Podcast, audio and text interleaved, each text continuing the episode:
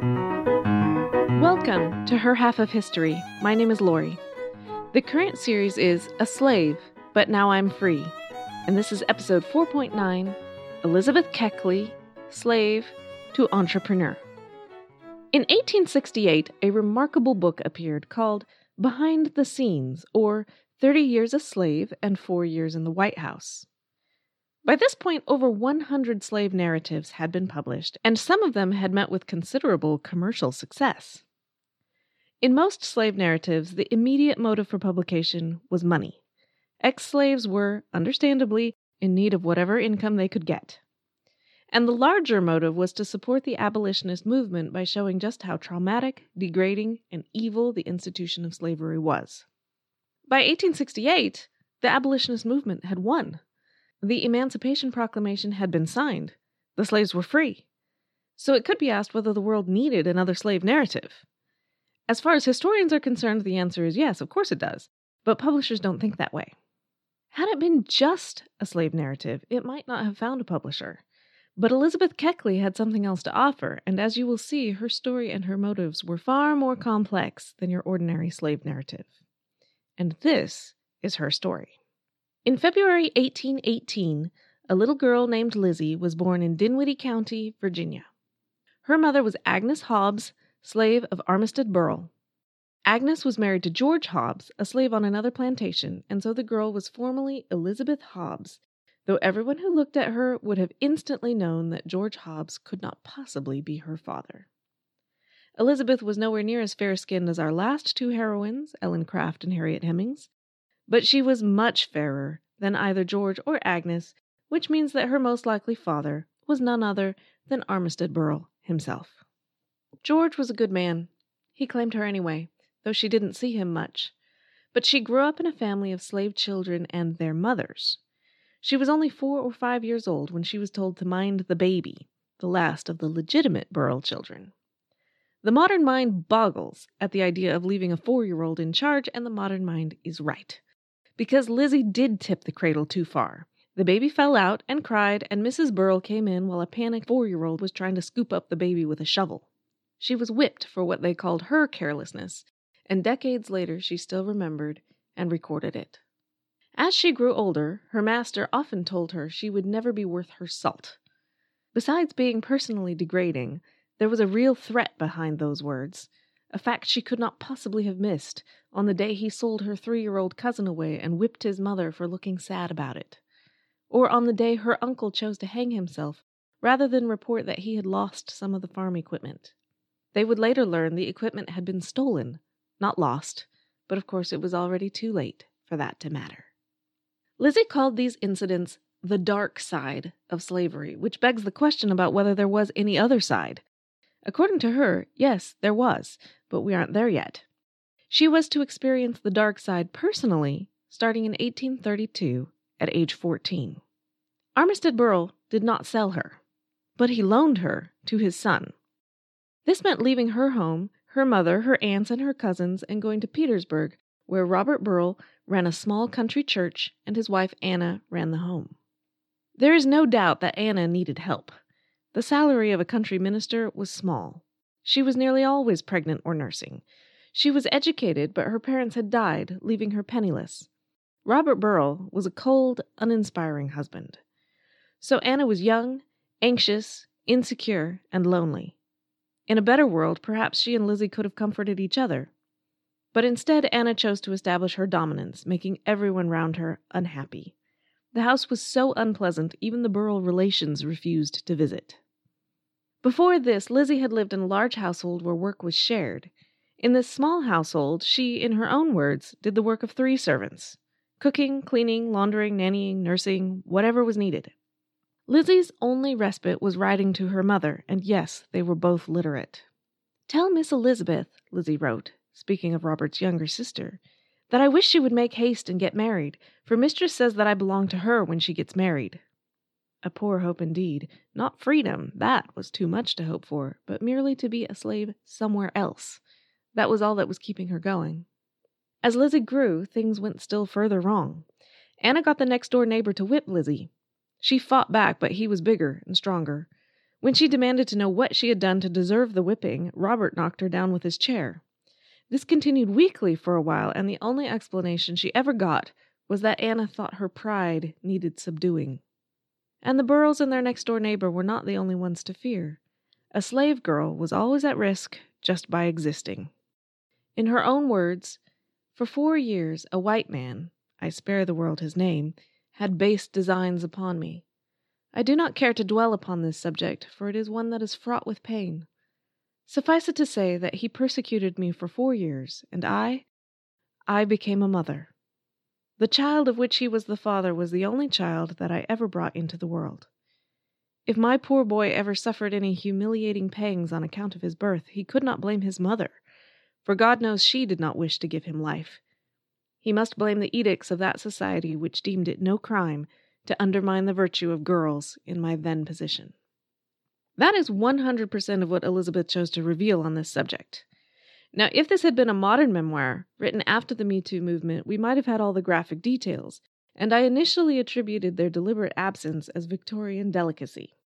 However, biographer Jennifer Fleischner gives a different take, and that is that slaves had no power over sexuality or privacy.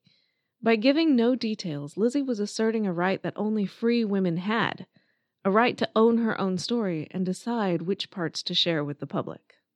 But we actually do know the name of the father.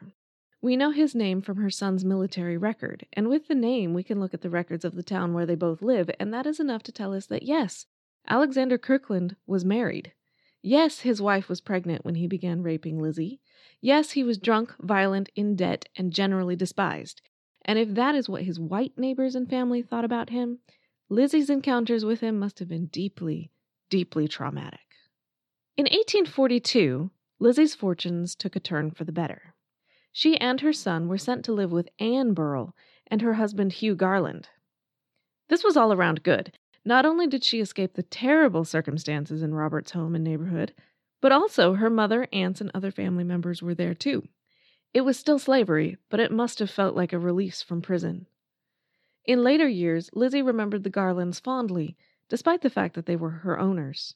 This, in part, is what Lizzie referred to as the bright side of slavery. The trouble was that Hugh Garland had a positive genius for not making money.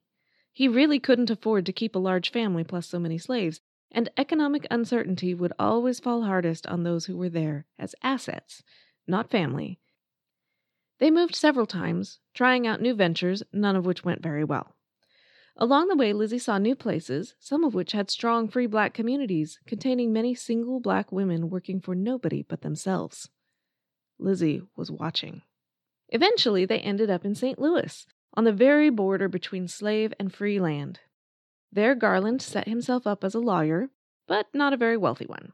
So Garland proposed to hire out Lizzie's mother to bring in extra income. Lizzie, was appalled.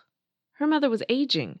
Her mother had never worked outside the family, and Lizzie knew very, very well what the potential dangers were. Instead, she proposed to hire out herself as a seamstress. This proposal was accepted, and Lizzie went to work. Now, this was partly altruism to save her mother, but this was also opportunity. By hiring herself out, Lizzie would be free to move around the city. She would meet people the Garlands did not know.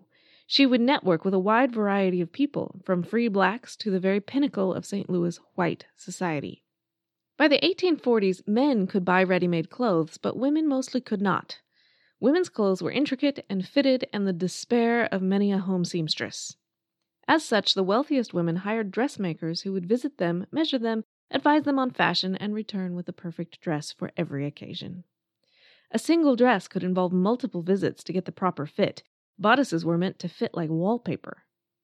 Lizzie had learned to do this, fitting dresses on her white half sisters, and it soon proved that she was very, very good.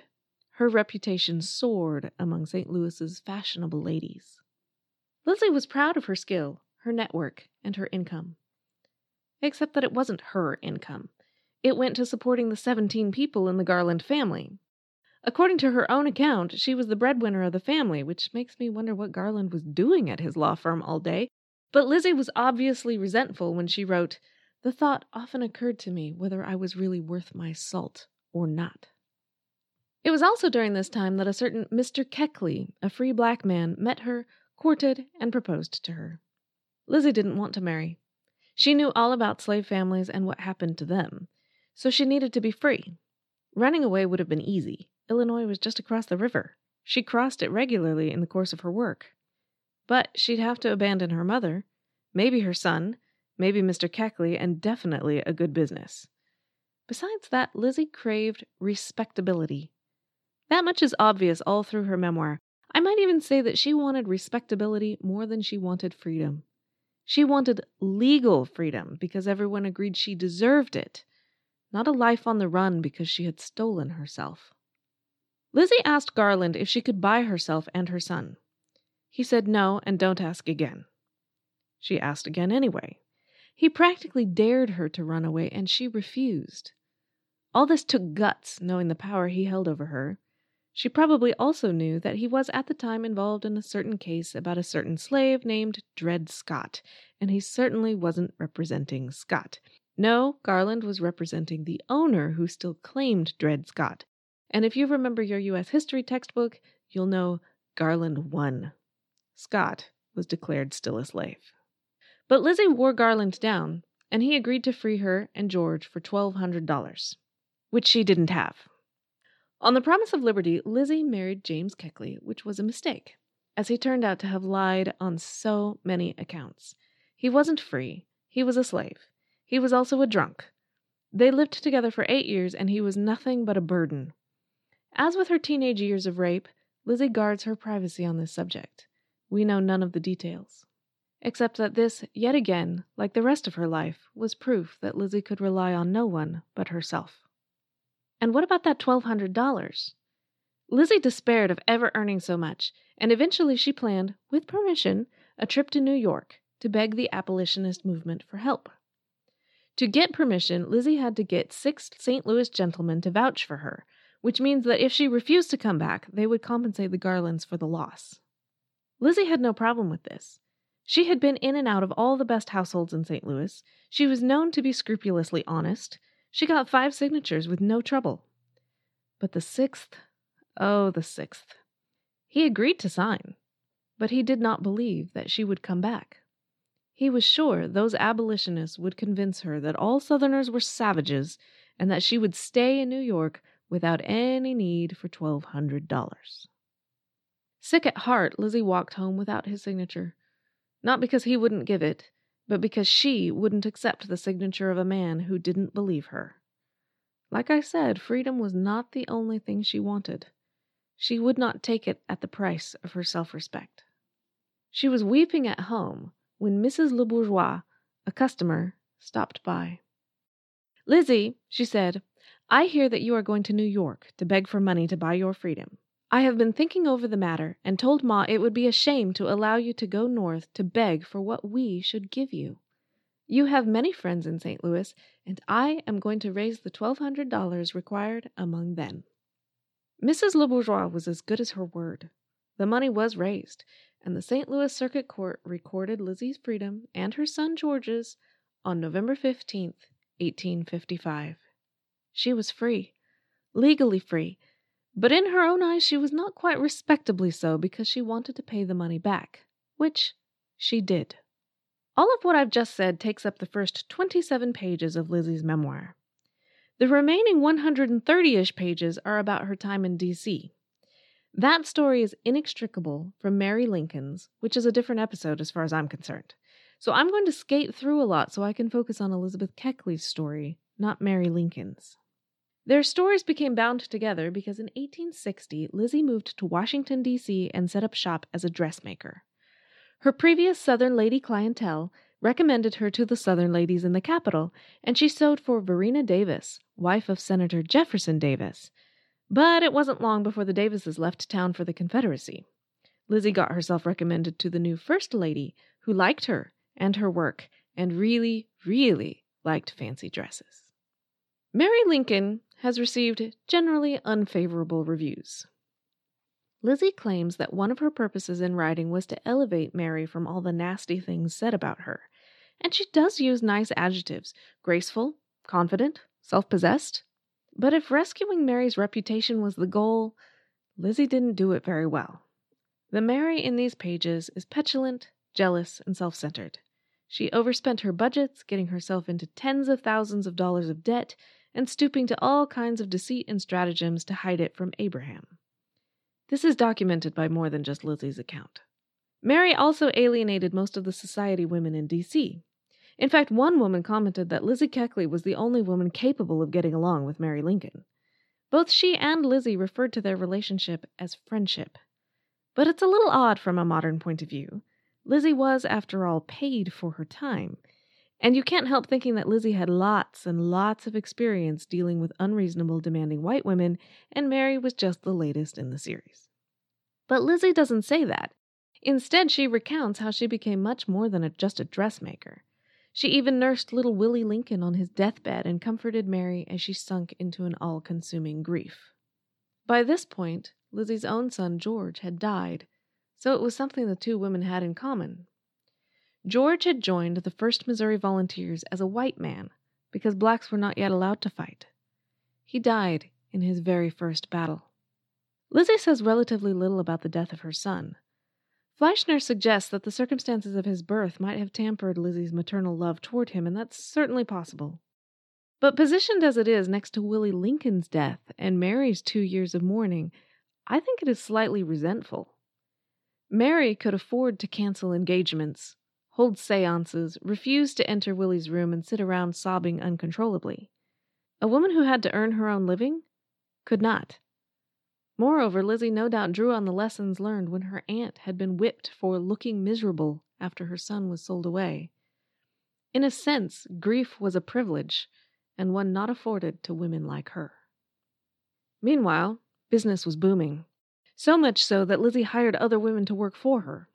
The Evening Post ran a special on her, saying, among other things, that stately carriages stand before her door, whose haughty owners sit before Lizzie docile as lambs while she tells them what to wear.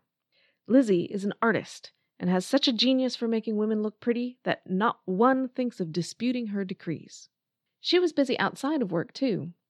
The capital was flooded with former slaves coming in as refugees. Not all were as equipped to handle freedom as Lizzie had been. Some imagined that freedom for them would look like it had for their former masters. If so, those hopes were quickly dashed as the realities of cold, hunger, and unemployment set in. Lizzie was soon president of a society that raised money to help these people. And it is only in this context that what Lizzie calls the bright side of slavery makes sense.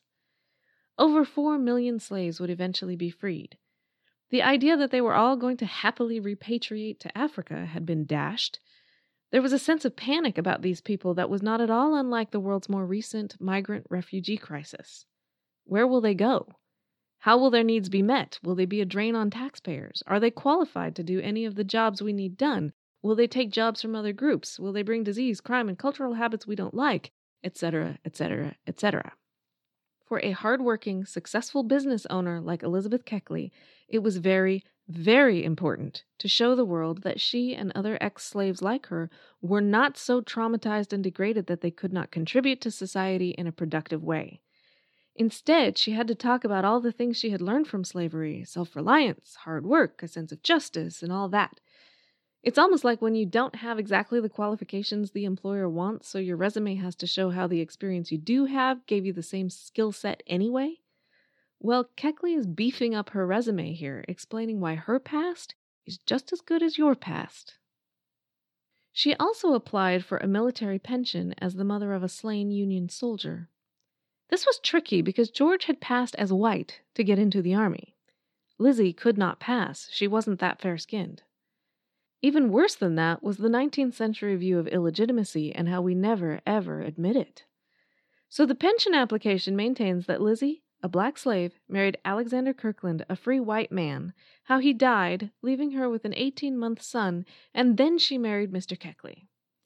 This is an obvious and stupid pack of lies, but everybody signed, presumably with a straight face, and Lizzie got her pension.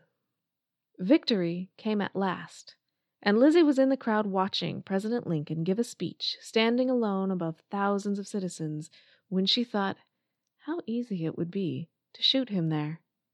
Nor was she the only one to think so. John Wilkes Booth was in the same crowd, listening to the same speech. In the weeks after the assassination, Lizzie was one of the few Mary would see as she collapsed back into grief and fear. Mary begged her to come away from D.C. with her, which Lizzie did do for a time, but the fact was that her business was in D.C., and Mary could not afford her. Lizzie was doing well enough that she not only visited the Garlands, but also had one of the Garlands visit her, and it is with obvious satisfaction that she points out that she was now financially better off than they were. One can't help wondering if that is not another motive behind writing her memoir. She was absolutely worth her salt, and then some. For two years, Mary and Lizzie exchanged letters.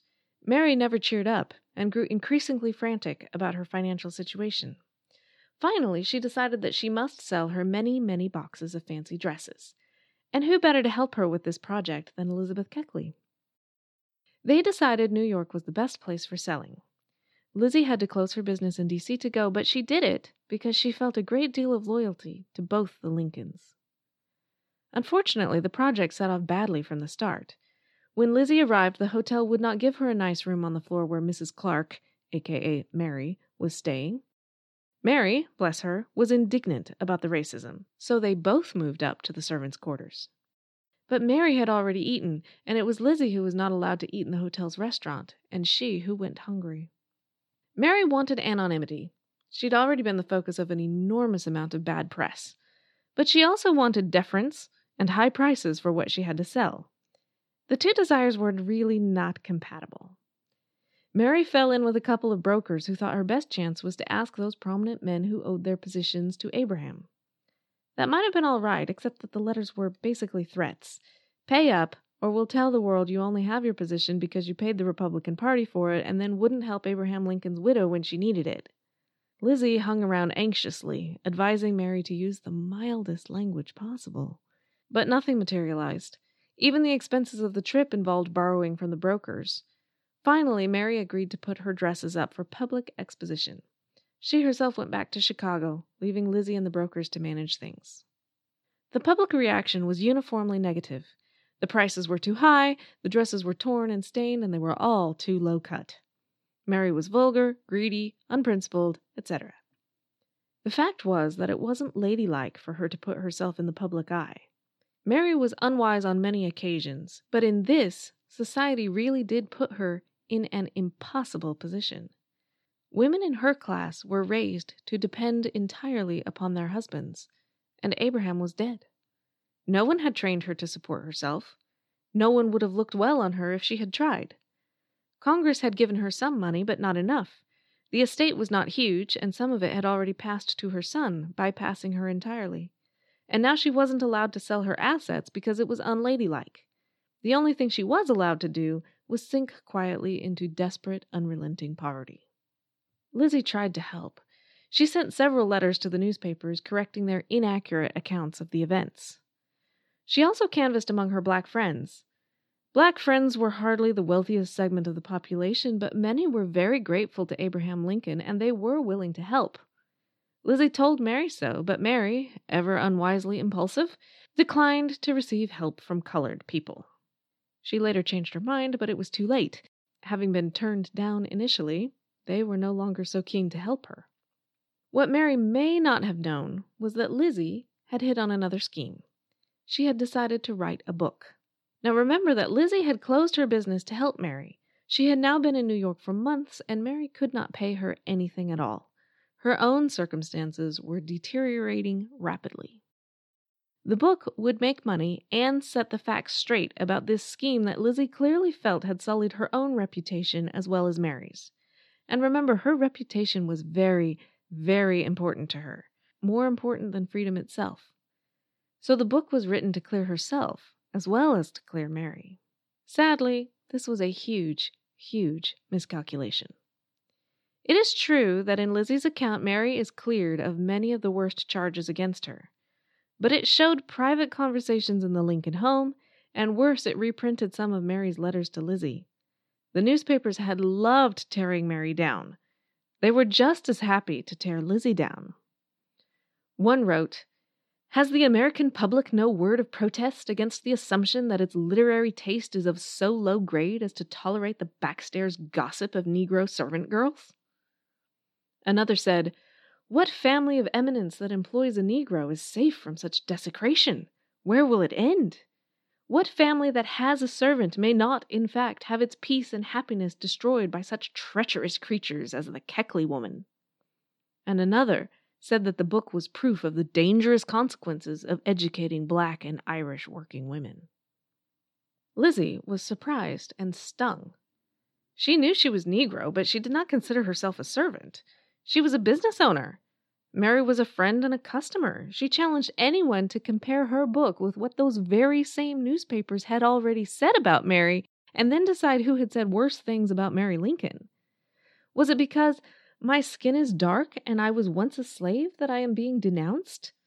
As I honestly purchased my freedom, may I not be permitted to express now and then an opinion? Again, respectability was what she wanted, what she thought she had had. The loss of it cut deep. Mary read the book too, of course, and she was appalled. She felt betrayed by a friend and cut Lizzie entirely out of her life. Lizzie did write to say that Mary's letters had been published without her permission. Her publisher had betrayed her. That letter may or may not have reached Mary, but it made no difference. The friendship was over. Lizzie never really recovered from the way her friendship with Mary ended. She once tried to apologize to Robert Lincoln in person. He rejected her. Lizzie told some that Mary had eventually forgiven her, but no surviving letter offers the details. Lizzie returned to Washington. Some of her white customers would not take her back, but she took in apprentices and trained many young black seamstresses. In 1892, she moved to Ohio to head Wilberforce University's Department of Sewing and Domestic Science Arts. But by the late 1890s, she had a stroke and could no longer work. Her last decade was spent in D.C.'s National Home for Destitute Colored Women and Children. It had been founded, in part, with funds from the very organization she had founded during the war. But that address is something of a commentary on how hard life was for single black women. Even when they had a successful career, it wasn't enough to see them comfortably through their last years. Elizabeth Keckly died in her sleep in 1907. I have two major sources for today. One is Elizabeth Keckly's own work behind the scenes. The other is Jennifer Fleischner's Mrs. Lincoln and Mrs. Keckly. I've got links to both on the website at herhalfofhistory.com.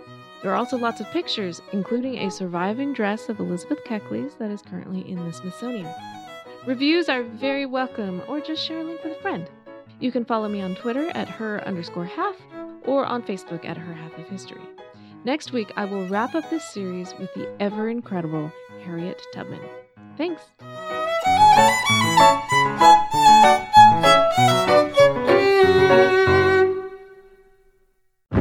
The Battle of Waterloo was one of the most famous turning points in world history. But what happened next? My name's David Montgomery, and I'm the host of The Siècle, a history podcast that tackles exactly that. Join me as I cover France's overlooked century in between Napoleon and World War I. The Siècle, spelled S I E C L E, is part of the Evergreen Podcast Network and can be found wherever you get podcasts. Hey, podcast listeners, I'm Paul Brandus introducing my podcast, Countdown to Dallas. It's a fascinating, in depth look at the seemingly unconnected events that led to the assassination of President John F. Kennedy. It's based on my book of the same title.